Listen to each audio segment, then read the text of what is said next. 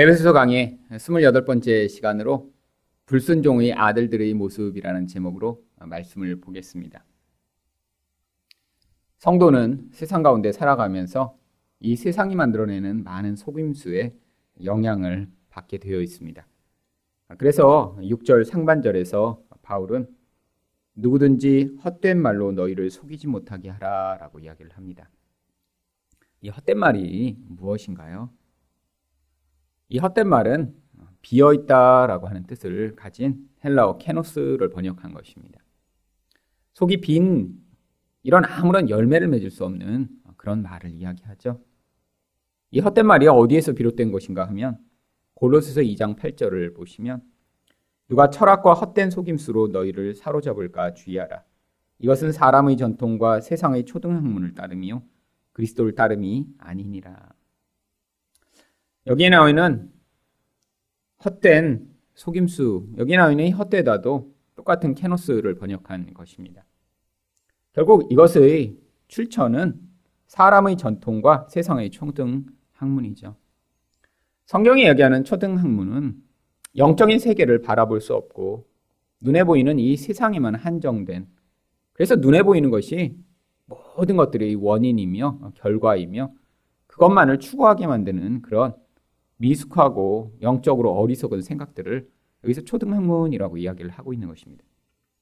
결국 눈에 보는 것에 매여 살아가는 사람들, 그것이 전부라고 믿는 사람들은 이런 헛된 속임수에 속아 아무런 열매도 맺지 못하는 삶을 살게 된다는 것입니다. 그런데 성도 또한 이런 속임수에 자주 속아 넘어가기 때문에 세상 사람들이 이런 헛된 말로 속일 때 그것들을 잘 분별하라라고 이야기를 하고 있는 것이죠. 결국 성숙해진다라고 하는 것은 무엇을 의미하나요? 에베소 4장 14절 말씀을 보시면 이는 우리가 이제부터 어린아이가 되지 아니하여 사람의 속임수와 간사한 유혹에 빠져 온갖 교훈의 풍조에 밀려 요동하지 않게 하려 함이라. 바로 사람들이 이렇게 속이고 또 끊임없이 유혹하는 사람들이 이것이 좋다, 이것이 바른 길이다, 이렇게 살아야 한다라고 이야기하는 그런 이야기들에 요동하지 않고 살아가는 것이 바로 성숙해진다라고 하는 것입니다. 그런데 세상 사람들은 어떻게 살아가고 있나요?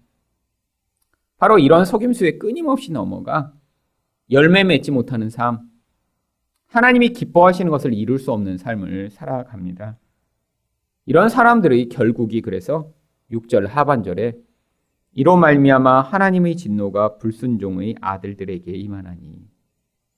세상 사람들은 결국 삶에서 눈에 보는 것만을 추구하고 세상 사람들이 좋다라고 하는 것만을 쫓아가다가 하나님과 하나님 나라와 관련한 아무런 열매 맺는 삶을 살 수 없기 때문에 결국 그들이 만들어내는 모든 삶의 결과물은 악한 것이며 결국 진노를 받을 수밖에 없다라고 하는 것입니다.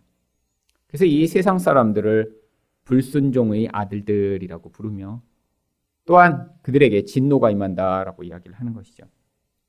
그러면 성도는 어떻게 해야 하나요? 그래서 7절에서 그러므로 그들과 함께하는 자가 되지 말라. 성도로 부름받았으면 세상 사람이 살아가는 이런 모습과는 반대되는 삶을 살아야 한다라고 하는 것입니다. 그렇다면 불순종의 아들들은 어떤 존재인가요? 첫 번째로 욕망의 파괴적 결과에서 벗어나지 못합니다. 3절 말씀입니다. 음행과 온갖 더러운 것과 탐욕은 너희 중에서 그 이름이라도 부르지 말라. 이는 성도에게 마땅한 반이라. 세상 사람들은 결국 음행, 온갖 더러운 것, 탐욕 가운데 빠져 살아가고 있는 자들입니다. 음행이라는 걸 무엇이죠? 결혼 관계를 벗어나 자기 욕망과 쾌락을 채우고자 모든 방탕한 성적 관계를 맺는 것을 이야기합니다. 더러운 것은 도덕적으로 타락하여 결국 자기 이기적 욕구를 위해 다른 사람들을 파괴하는 행위를 얘기하고요. 탐욕이라는 것은 방탕으로 몰아가는 그런 인간의 욕망을 이야기합니다. 이런 모습들이 바로 세상 사람들의 모습이라는 거예요. 그런데 특별히 에베소에 있는 사람들은 이 가운데 가장 성적으로 타락이 심했습니다. 왜냐하면 이 에베소라고 하는 도시에서는 풍요와 쾌락의 여신인 아르테미스를 숭배했기 때문이죠. 아르테미스는 그리스에서는 비너스라고 불리던 여신입니다. 근데 로마에서는 이름이 바뀌어 아르테미스라고 부릅니다. 근데 이 비너스 여신이라고 하는 여신은 사람들에게 풍요로 말미암아 쾌락을 가져오는 여신이라고 불렸고요. 그래서 가슴에 많은 유방을 가지고 있었습니다. 그리고 이 비너스 여신을 섬기고 있는 신전에 가면 바로 이곳에서는 많은 여사제들이 신전에 예배를 드리러 온 남자들과 성관계를 맺으며 그들에게 쾌락을 제공했죠. 이 에베소는 그 에베소 사람들의 삶의 방식 자체가 이러한 방탕한 상황인을 통해 자기 쾌락을 추구하는 것이 그들의 신이며 그들의 우상이었던 것입니다. 또한 이것을 통해 많은 돈벌이를 하는 사람들이 있었습니다. 그런데 바로 그곳에 어떤 일이 벌어졌나요? 바울 서도가 두란노 서원에서 몇 년간이나 말씀을 매일 가르쳤습니다. 그랬더니 그 가운데 예수 그리스도를 믿은 사람들이 이 아르테미스 여신을 섬기는 그 여신 숭배로부터 벗어나 돈벌이를 하던 바로 그런 마법책들을 다 불태우며 그들의 삶을 변화시키기 시작합니다. 그랬더니 또 한편에서는 이런 사람들의 급격한 변화로 말미암아 돈벌이를 하지 못하게 된 그런 사람들이 폭동을 일으킵니다. 그 이야기가 사도행전 19장 27절에 나옵니다. 큰 여신 아데미의 신전도 한글 성경에서는 이 아르테미스를 아데미라고 번역을 하고 있습니다. 근데 이 아르테미스의 신전에 무슨 일이 벌어졌다는 거예요? 무시당하게 되고 온 아시아와 천하가 미하는 그의 위엄도 떨어질까 하노라 하더라. 바로 이 아르테미스라는 우상 숭배를 통해 돈벌이를 하던 자들이 자신의 이러한 돈벌이가 사라지게 될 위기에 처하자 폭동을 일으키며 그들이 사도행전 19장 34절에서는 어떻게 하나요? 다 한 소리로 외쳐 이르되 크다 에베소 사람의 아데미어 하기를 두 시간이나 하더니 두 시간이나 계속 아데미어 아데미어 하고 소리를 지르며 바로 이 모든 것의 원인이 되었던 바울을 잡아 죽이려고 했던 것입니다. 이게 바로 세상 사람들의 모습이죠. 그런데 이런 우상숭배에 사로잡혀 있는 사람들을 어떻게 구원할 수 있었나요? 바로 하나님이 이 바울 사도를 통해 전하게 하신 하나님의 생명의 복음을 통해 그 우상에 사로잡혀 있던 자들이 구원을 받기 시작했던 것입니다. 그런데 욕망에 사로잡혀 있고 쾌락이 자신의 신인 자들은 절대로 그런 자리로부터 벗어날 수 없었던 것이죠. 성도는 그래서 어떤 사람입니까? 우리가 성도가 되었다고 우리 안에 있는 욕망과 쾌락에 대한 추구가 사라지나요? 아닙니다. 그런데 우리에게는 바로 그런 욕망으로 말미암아 쾌락을 신으로 섬기는 그 강력한 우상 숭배와 싸울 수 있는 그런 은혜와 능력이 우리에게 주어져 있습니다. 골로새서 3장 5절 말씀을 보시면 그러므로 땅에 있는 지체를 죽이라 곧 음란과 부정과 사욕과 악한 정욕과 탐심이니 탐심은 우상 숭배니라. 하나님은 우리가 우리 육신에 속한 이 모든 더럽고 추한 것과 싸우라라고 이야기를 하십니다. 그런데 세상 사람은 싸울 수가 없어요. 자기가 자기와 어떻게 싸우나요? 근데 성도에게는 바로 이 옛사람과 싸울 수 있는 성령으로 말미암는 새 사람이 태어나도록 하신 것입니다. 바로 이 성령이 우리가 무엇이 죄인가, 어떤 것이 우리를 파괴와 멸망으로 이끌어가는가를 깨닫게 하시며, 바로 하나님이 기뻐하시는 삶으로 나아갈 수 있도록 힘을 주시고 역사하시는 것이죠. 그 가운데 가장 강력한 능력이 무엇인가요? 바로 십자가의 능력입니다. 그래서 갈라디아서 5장 24절은 그러므로 예수의 사람들은 육체와 함께 그 정욕과 탐심을 십자가에 못 박았느니라. 바로 우리의 죄된 육신이 예수 그리스도와 함께 십자가에 못 박힘으로 말미암아 이제는 우리 죄된 육신이 예전처럼 우리를 지배하여 그 무서운 죄악과 우상 숭배를 계속하지 못하도록 우리를 자유케 하는 능력으로 우리에게 주어졌다라고 하는 것이죠. 바로 이것이 예수 믿는 사람이 욕망과 쾌락에 매여 살아가는 이 불순종의 아들들과 다른 모습인 것입니다. 두 번째로 불순종의 아들들은 어떤 존재인가요? 더러운 말을 통제할 수 없습니다. 4절 말씀을 보겠습니다. 누추함과 어리석은 말이나 희롱의 말이 마땅치 아니하니 오히려 감사하는 말을 하라. 이 누추하다라고 하는 것은 부끄럽고 더러운 말을 이야기합니다. 어리석은 말은 바보 같은 말을 이야기하고요. 희롱의 말은 저질스러운 농담으로 남을 엿보이는 것을 이야기하죠. 그런데 왜 이런 말들을 하게 되는 것인가요? 성경은 사람이 하는 그 말이 그 말 자체에 원인이 있는 것이 아니라 마음속에 담겨 있는 그런 악한 영적 영향력, 선한 영적 영향력이 그 말이란 통로를 통해 드러나게 된다라고 이야기를 합니다. 그래서 야가보서 3장 8절은 혀는 능히 길들일 사람이 없나니 쉬지 아니하는 악이요 죽이는 독이 가득한 것이라. 결국 한 사람 안에서 이런 악한 말이 나온다면 그것이 그 사람의 말의 문제가 아니라 영혼의 문제라고 하는 것이죠. 세상 사람들이 왜 이렇게 추잡한 말을 하나요? 왜 사람들이 희롱하고 남을 욕보이나요?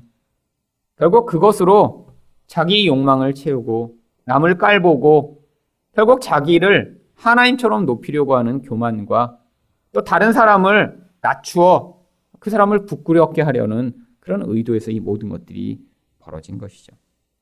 결국 자기를 드러내고 남을 낮추어 자기 존재가 그 사람과 다르다라는 것을 드러내고자 결국 하나님처럼 되려고 하는 그 모든 죄악의 욕구가 우리에게 이런 더럽고 추한 말들을 하게 만드는 것입니다. 근데 세상 사람은 거기서 벗어날 수 없다라는 거예요. 그런데 하나님 백성만이 어떤 일을 할 수 있습니까? 이 더럽고 추하고 희롱하는 말을 벗어나 하나님을 찬양하고 감사하고 다른 사람을 세워줄 수 있는 말을 할 수 있는 것이죠. 마지막으로 불순종의 아들들은 어떤 존재인가요? 하나님의 나라와 관계가 없습니다. 5절 말씀입니다. 너희도 정령 이것을 알거니와 음행하는 자나 더러운 자나 탐하는 자 곧 우상 숭배자는 다 그리스도와 하나님의 나라에서 기업을 얻지 못하리니. 여러분 여기는 음행, 더러운 것, 탐하는 것, 이 모든 것이 일생 내내 계속된다면. 그래서 이것과 싸울 수도 없고 결국 그 힘에 사로잡혀 평생토록 그 사람이 만들어낸 일이라고는 탐욕과 우상 숭배 뿐이라면 그 사람이 하나님 나라와 관계없는 것은 아주 당연한 것입니다. 아, 무엇보다 여기서 이 탐욕이라는 것이 성경은 무엇이라고 얘기하나요? 이것을 바로 우상숭배라고 이야기하죠. 고린도전서 6장 9절 말씀을 보시면 불의한 자가 하나님의 나라를 유업으로 받지 못할 줄을 알지 못하느냐? 미혹을 받지 말라 음행하는 자나 우상 숭배하는 자나 간음하는 자나 탐색하는 자나 남색하는 자나 결국 이 우상 숭배자는 하나님 나라와 관계없는 삶을 사는 것입니다. 왜죠? 당연하죠. 하나님 나라는 우상이 아닌 하나님만을 섬기는 사람들이 가는 곳이죠. 근데 많은 사람들이 착각합니다. 우상 숭배를 무엇이라고 착각하나요? 절에 가서 부처님한테 절하고 이렇게 눈에 보이는 어떤 우상만을 섬기는 것을 이것이 우상 숭배다라고 생각하는데 우상의 정의는 바로 인간의 욕망을 이루기 위해 하나님 자리에 어떤 다른 대상을 올려놓는 그 모든 것이 바로 우상이며 바로 하나님 대신에 어떤 것을 통해 나 자신을 높이고 나의 욕망을 이루고자 하는 그 모든 대상을 향한 숭배가 바로 우상 숭배인 것입니다. 결국 모든 사람은 다 우상 숭배자죠. 눈에 보이는 돈, 사람, 세상의 권력을 의존하는 사람도 있고요. 아니, 눈에 보이지 않는 자기 도덕성, 자기 의로움, 자기의 인격을 이렇게 의존하는 사람도 있고요. 모든 사람들은 무엇인가 하나님의 자리에 올려놓고 그것으로 자신을 높이고 자기 욕망을 이루며 두려움을 벗어나려고 합니다. 그런데 이 세상 사람과 하나님 백성의 차이가 무엇이죠? 바로 하나님 백성 가운데는 그 우상 숭배가 얼마나 악하고 더러운 것인가를 깨닫게 하심으로 말미암아 하나님이 그 우상 숭배로부터 우리를 구원해 주신다라고 하는 것입니다. 그래서 계시록에는 어떤 약속이 주어져 있나요? 계시록 22장 15절 말씀입니다. 개들과 점술가들과 음행하는 자들과 살인자들과 우상 숭배자들과 및 거짓말을 좋아하며 지어내는 자는 다 성 밖에 있으리라. 여러분 하나님 백성 가운데 이런 음행, 살인, 우상 숭배, 거짓말 이 모든 것들은 잘려나가야 한다는 것이죠. 여러분 그런데 여기는 이 뭐 살인, 뭐 음행 이런 것들이 어떤 나쁜 놈들만 행하는 것인가요? 여러분 음행은 결국 우리 안에서 부부의 관계를 떠나 나의 육적 욕망을 채우고자 행하는 모든 더럽고 추한 행위들을 이야기하죠. 예수님이 말씀하신 살인의 그 법은 무엇인가요? 단순히 정말 사람을 찔러 죽이는 것만 이야기하나요? 아니에요. 하나님이 판결하시는 그 법의 기준은 육적인 것을 넘어서 영적인 것, 우리 마음에서부터 우러나는 것을 이야기합니다. 그래서 여기서 이 살인도 예수님이 뭐라고 얘기하셨어요? 형제를 향하여 라가 바보라고 하는 자마다 살인한 자라라고 얘기를 하셨죠. 결국 우상숭배, 탐욕을 부리며 무엇인가 하나님 자리에 올려놓고 의존하는 그 모든 행위. 거짓말, 아니 누구를 거짓말로 속이는 것만 얘기하는 것이 아니라 진리가 아닌 그런 세상 사람들이 믿고 있는 그 거짓말을 우리 또한 믿으며 야 이게 좋은 거야. 아 이렇게 돈이 많아야 내 인생은 행복하고 좋은 학교를 가야 너희 인생도 앞으로 행복할 거야 라고 우리 또한 이런 거짓말들을 계속 전파하고 있는데 참된 하나님 백성이라면 그 인생이 하나님이 말씀으로 찾아오셔서 이 더럽고 추한 것으로부터 우리를 벗어나게 하시고 이것이 무엇이 얼마나 더럽고 추한 것인가 이것이 얼마나 더럽고 추한 것인가를 깨닫게 하셔서 거기서 우리를 자유케 하실 때 바로 우리가 하나님의 백성으로 하나님 나라에 적합하게 지어져 가게 되는 것입니다. 불순종의 아들들 가운데 살아가지만 이런 하나님의 계획과 은혜로 말미암아 날마다 이런 더러운 육신의 그런 영향력과 싸워 거룩한 하나님 백성으로 지어져 가는 여러분 되시기를 예수 그리스도 이름으로 축원드립니다.